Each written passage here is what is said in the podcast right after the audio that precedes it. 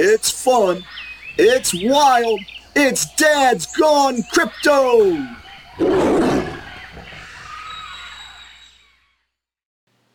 Hey, everybody.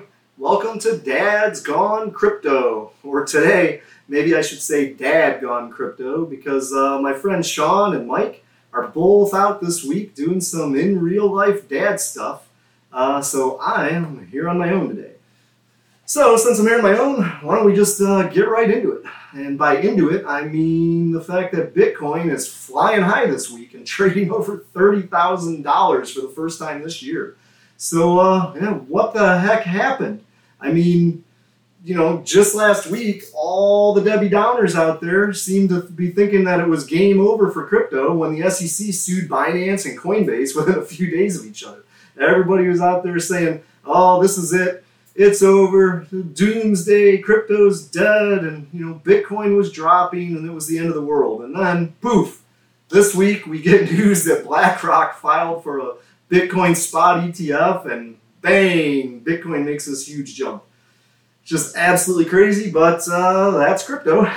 so, uh, so the news of BlackRock, uh, of a BlackRock spot ETF, pumps the market. But I know some people out there are saying, well, what in the hell is an ETF and why does it matter? so I figured, um, you know, maybe we break a little bit of that down today, talk about uh, what an ETF is, and uh, just you know what's really going on with this. So, so for the for those of you not really familiar with the term, an ETF is an exchange traded fund. Um, which is basically an investment fund that's designed to track the performance of particular assets. Um, ETFs are traded on traditional stock exchanges, which makes them accessible to you know pretty much everyone. Uh, so a Bitcoin ETF functions basically the same as a traditional ETF by pooling investors' uh, money together and using it to purchase Bitcoin. Uh, in this case. Um, so investing in a Bitcoin ETF provides investors with exposure to the crypto market without the need to directly own and manage Bitcoin in your own wallet. Now, if you ask me, it's not really the way to go about it, right? I mean, the whole idea of Bitcoin, you know, not your keys, not your crypto. so, you know, in, in my opinion, um, you know, I, I think you should own Bitcoin in your own personal wallet, but that's neither here nor there. Because basically, what an ETF, what a spot ETF could do is it, it, it just offers convenience of buying and selling shares on the stock exchange, which basically allows, you know, easy transaction transactions, plenty of liquidity. Um, basically, what you know general public is looking for.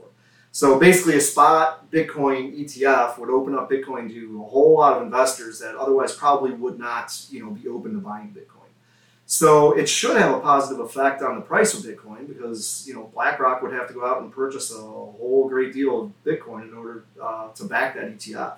So um, you know, I mean, I personally, it, you know, could be a good thing, could be a bad thing. It doesn't really matter. Um, you know, like I said, Bitcoin's flying off the news, so hey, that's great.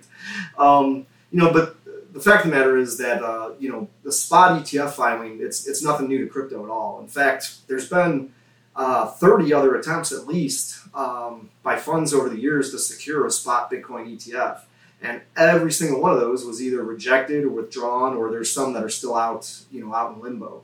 Um, so, I mean, basically, you know, what makes this any different? Um, and really, I think the, the real differentiator here is that it's it's because it's BlackRock. I mean, BlackRock, BlackRock's they're in, BlackRock is incredibly powerful. Um, I mean, they're the world's largest asset manager, and they control over ten trillion dollars of assets. So, um, I mean, you know, if, if any company out there really makes policy, I'd say it's probably BlackRock. um, basically, the you know the, the the SEC's main reason behind reject the rejection of Bitcoin ETFs has been you know their discomfort with the unregulated nature of the cryptocurrency market. Um, they've always cited concerns about potential fraud, uh, you know, hacking and all that kind of thing. And and sure, you know, there's been those kind of issues, but um, I mean, Bitcoin in general is a is a very secure um, asset class.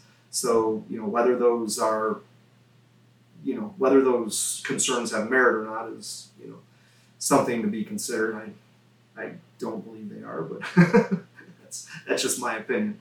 I mean, but you know, in terms of structure, um, all the existing Bitcoin exchange traded funds uh, products, um, they've they've really not encountered any significant issues in that way at all. So um, I don't really know if that's really a valid concern or not. It's also important to note that a spot, you know, spot Bitcoin ETFs already exist. Um, they just don't exist in the United States.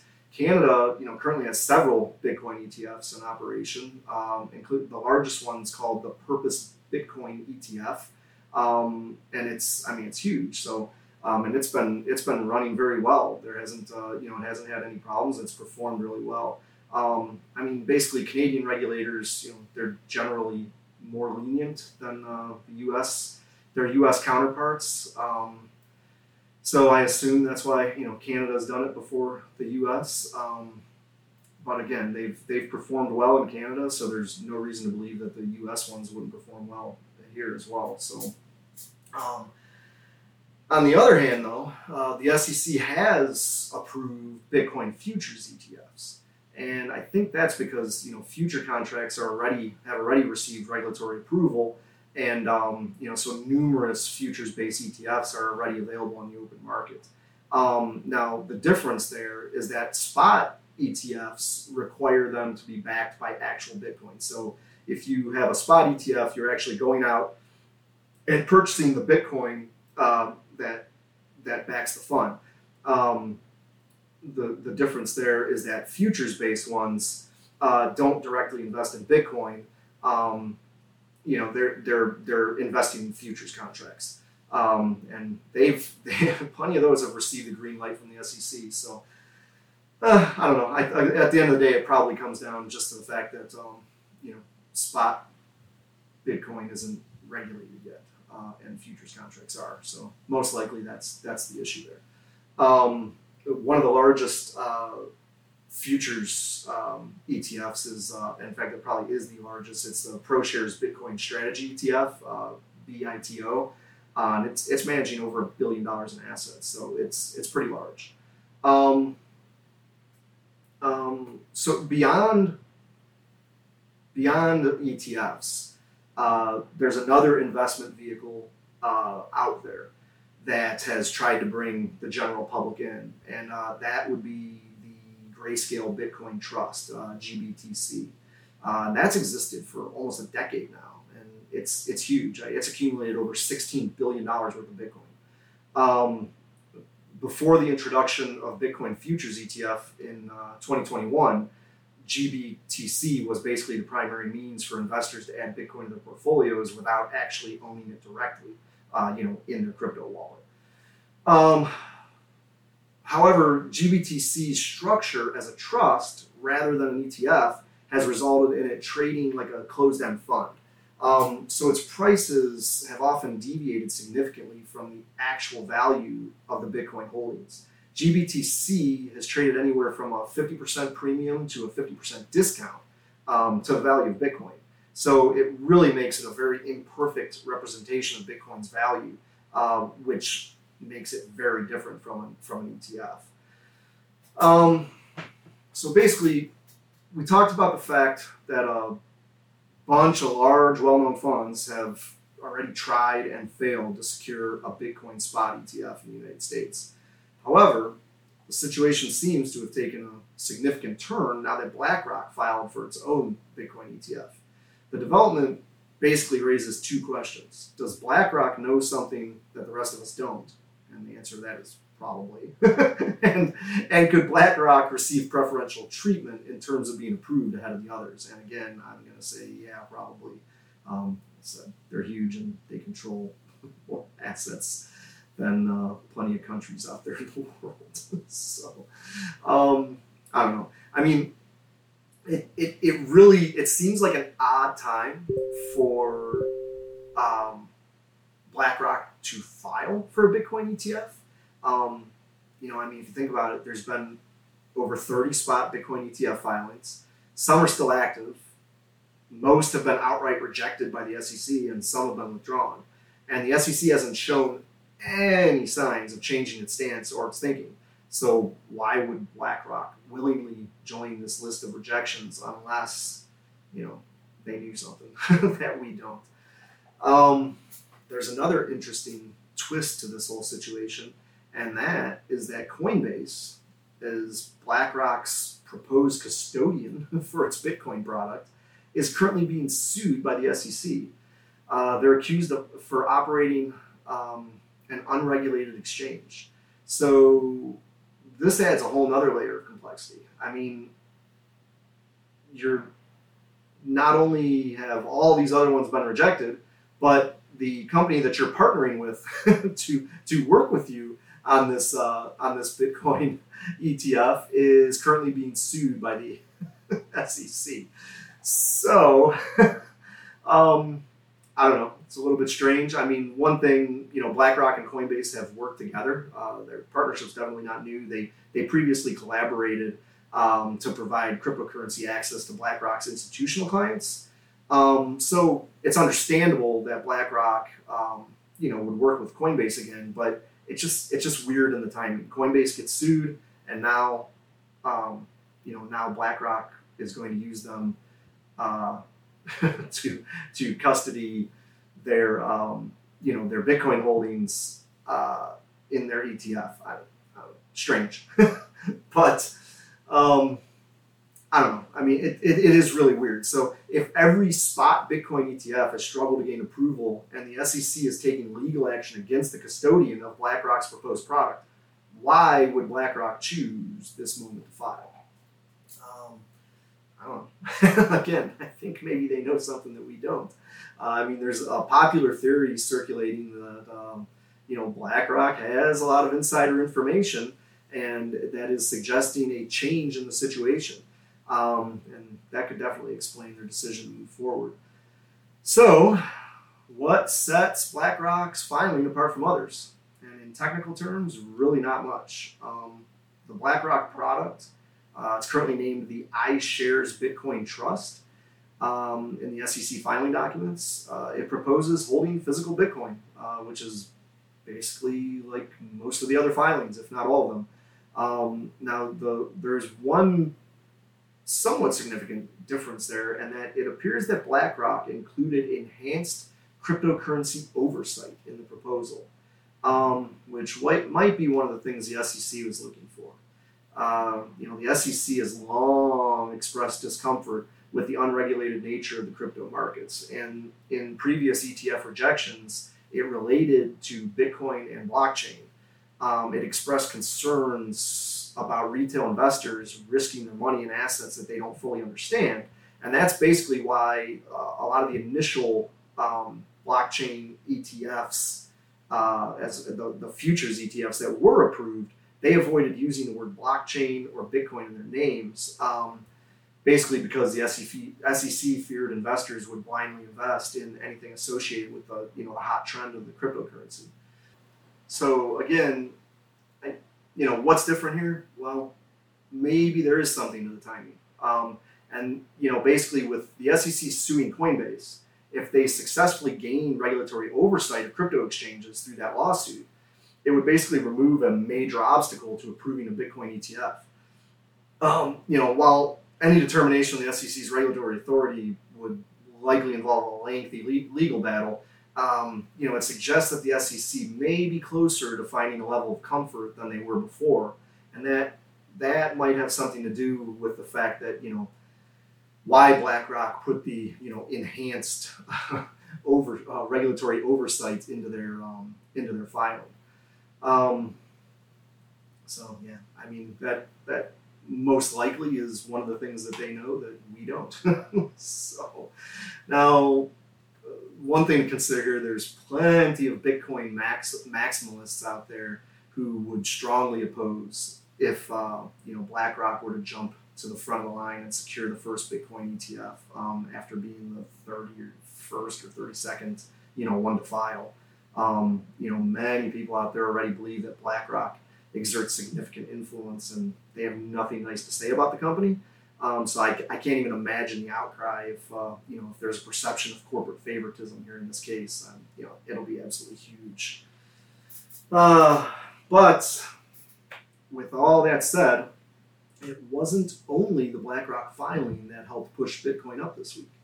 Uh, another huge player out there, Fidelity, announced that they um, were also preparing their own Bitcoin ETF following, uh, which is really noteworthy. However, what really catches my attention is the fact that Fidelity has shown interest in purchasing Grayscale. And you know, we just talked about Grayscale and the fact that they control, you know, a, a huge trust with $16 billion worth of Bitcoin. So, uh, you know, another point, Fidelity already has its own digital assets division uh, and a Bitcoin ETF in Canada. So they're already heavily involved in the crypto space.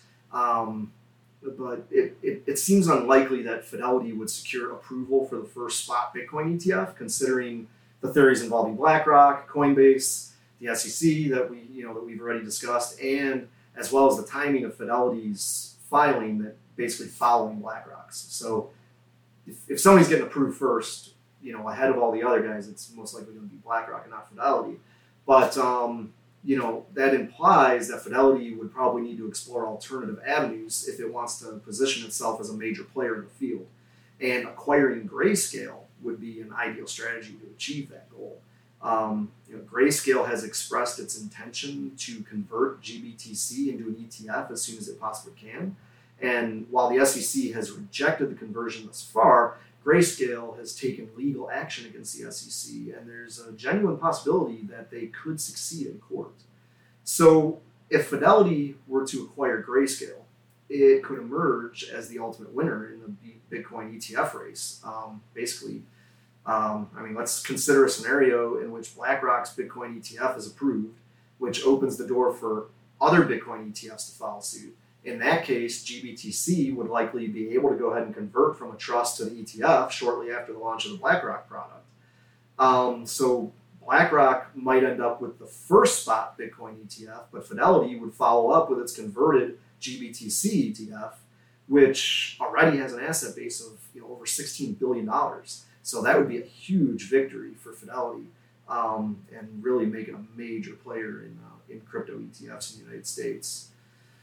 So, with all this said, will the SEC finally give approval to a Bitcoin spot ETF? Maybe. I mean, I assume BlackRock, you know, wouldn't have filed unless they had a pretty good idea that they'd be approved. Um, will it happen anytime soon? I mean, who knows? But at least Bitcoin is on the move again, which is fun for all the bulls in the crypto sphere. so, so you know, whether it happens or not, keep going Bitcoin. We're having a good time. so, all that said, normally this would be the time in the show where we do Dad's Got Jokes. But since there's no one here to laugh at my incredibly awesome jokes today, I thought I might do something a little different and uh, teach some of you dads out there a very important skill. And that is how to kick back and relax with a nice sip or two of smoked whiskey. So, um, kick back, watch uh, and learn how to smoke some whiskey if you don't already know. And uh, we'll see you guys next week. So today, since I'm all alone here, I'm probably not going to sit around and tell jokes to myself. So I decided I'd do something a little different and uh, show you how to do one of my favorite dad things, and that is uh, relaxing with a glass of smoked whiskey. So we're going to smoke some whiskey. I'm going to take a rocks glass here and instead of putting it fully on the rocks, which could water down your whiskey, we don't want to risk that. We're going to use one giant ice cube here in the glass. And that way, when we pour the whiskey in and smoke it, we don't melt that uh, ice all into the whiskey.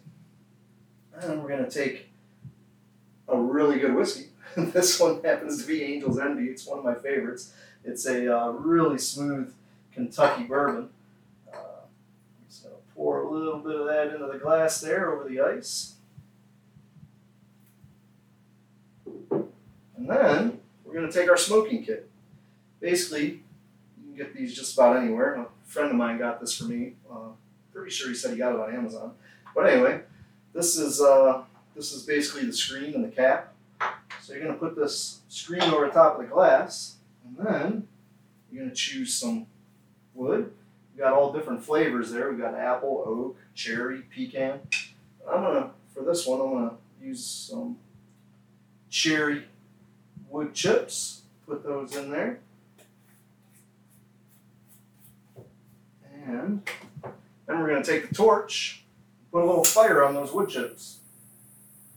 We'll let that smoke get down into the glass there and see it happening. And we're going to cap it.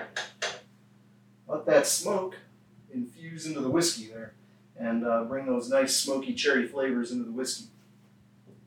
Now it's going to take it a minute or two, so uh, we'll cut here and uh, we'll come back when it's ready to drink.